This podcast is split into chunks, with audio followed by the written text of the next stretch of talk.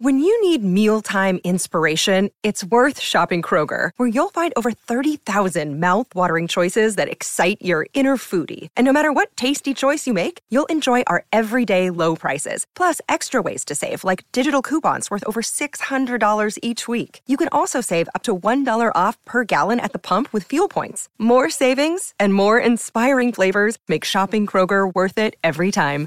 Kroger, fresh for everyone. Fuel restrictions apply. Another day is here, and you're ready for it. What to wear? Check. Breakfast, lunch, and dinner? Check. Planning for what's next and how to save for it? That's where Bank of America can help.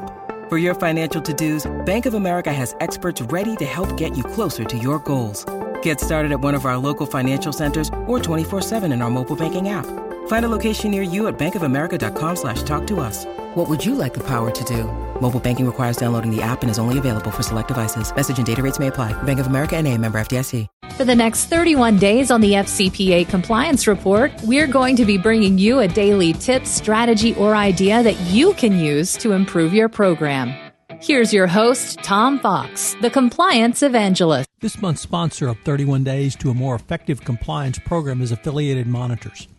Founded in 2004, Affiliated Monitors provides professional, independent integrity monitoring and ethics and compliance assessments nationally and internationally and across almost all industries.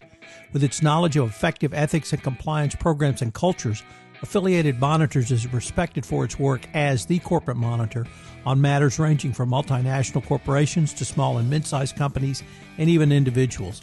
Having served in over 750 monitorships, no one has more experience as an independent monitor than the team at Affiliated Monitors. For more information on how an independent monitor can help improve your company's ethics and compliance programs, visit this month's sponsor, Affiliated Monitors, at www.affiliatedmonitors.com.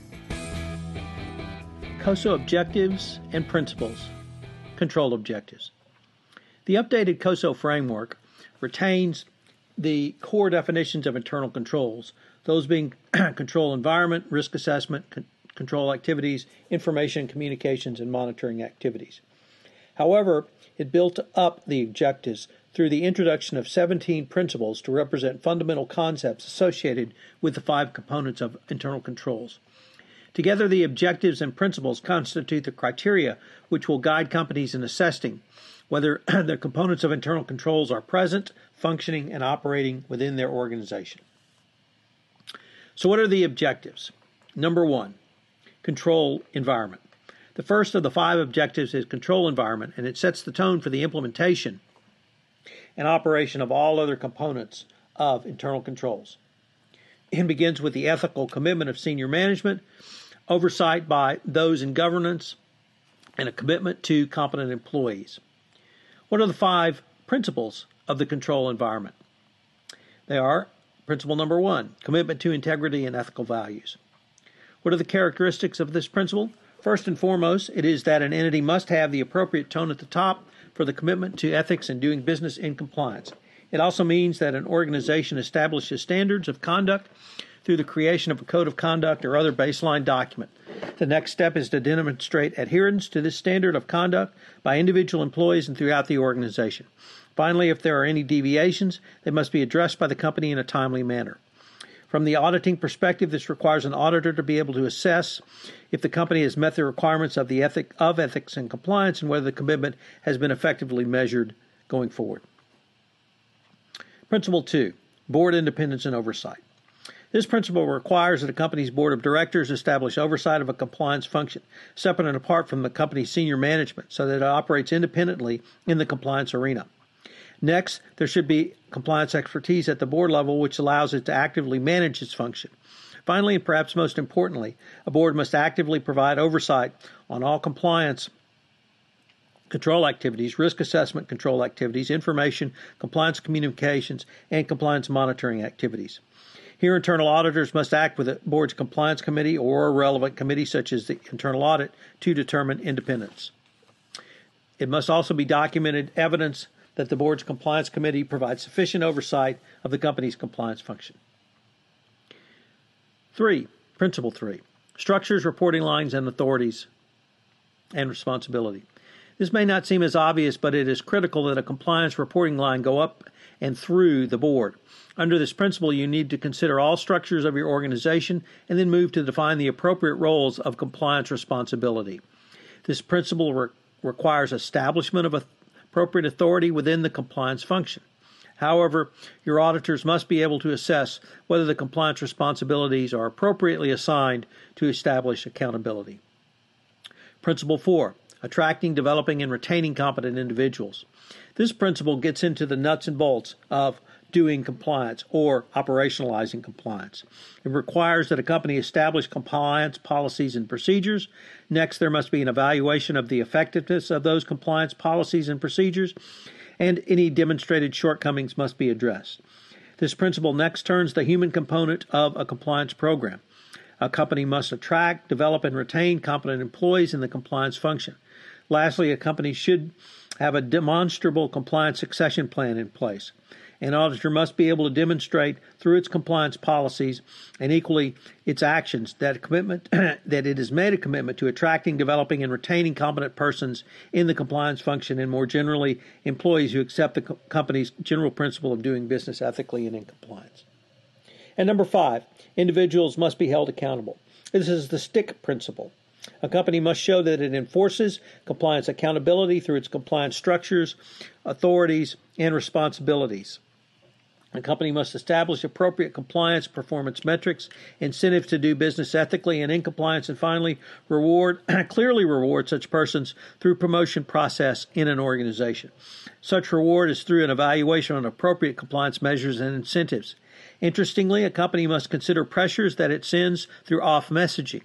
Finally, each employee must be evaluated in his or her compliance performance, coupled with rewards and disciplines for employee actions around compliance. This principle requires evidence that can demonstrate to an auditor there are processes in place to hold employees accountable to their compliance objectives. Conversely, if an employee does not fulfill the compliance objectives, there must be identifiable consequences.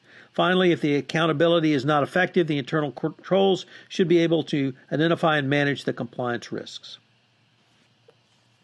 Both the board of directors, independence and the audit committee or the compliance committee, as appropriate, oversight are, are essential to this objective because the compliance committee needs to be actively engaged to be comfortable that the company has implemented internal controls under Sarbanes Oxley 404 as required under principle number one and two.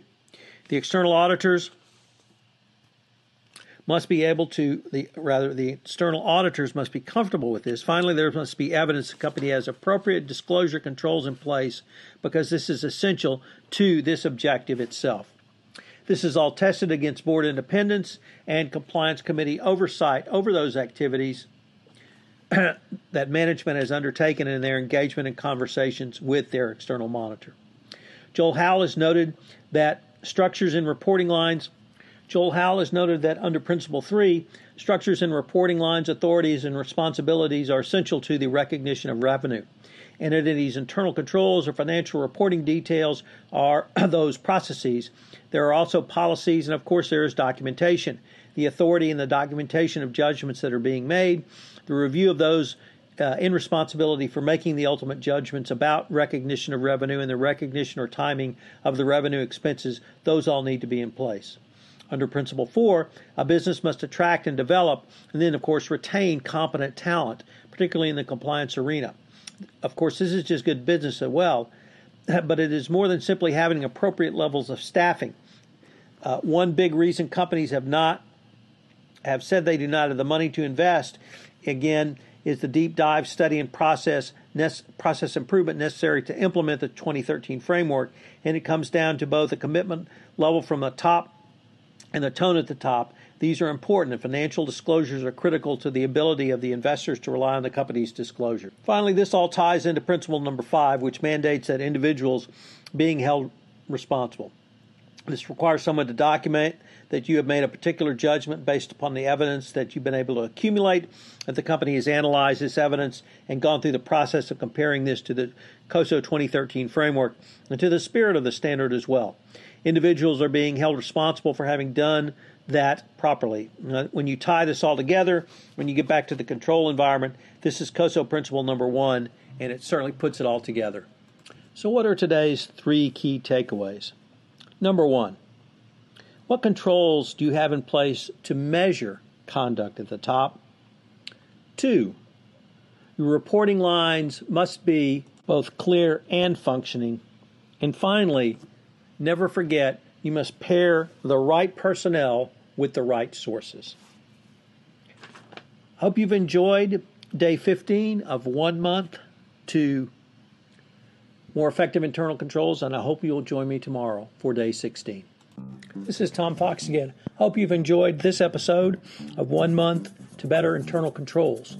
If you've listened to this podcast on iTunes, I would greatly appreciate it if you would rate this podcast, as it would help in our rankings. The word out about the only one month podcast series, which enables you to design, implement, and enhance a better compliance program. Also, if you have any questions, please feel free to contact me at tfox at tfoxlaw.com. This is Tom Fox. Thank you very much for listening, and I hope you will join us again tomorrow. Once again, thanks to our sponsor, Affiliated Monitors, for sponsoring this month's series. This production of 31 Days to a More Effective Compliance Program is a special production of the Compliance Podcast Network. I hope you will join me again tomorrow. This podcast is a part of the C Suite Radio Network. For more top business podcasts, visit c-suiteradio.com.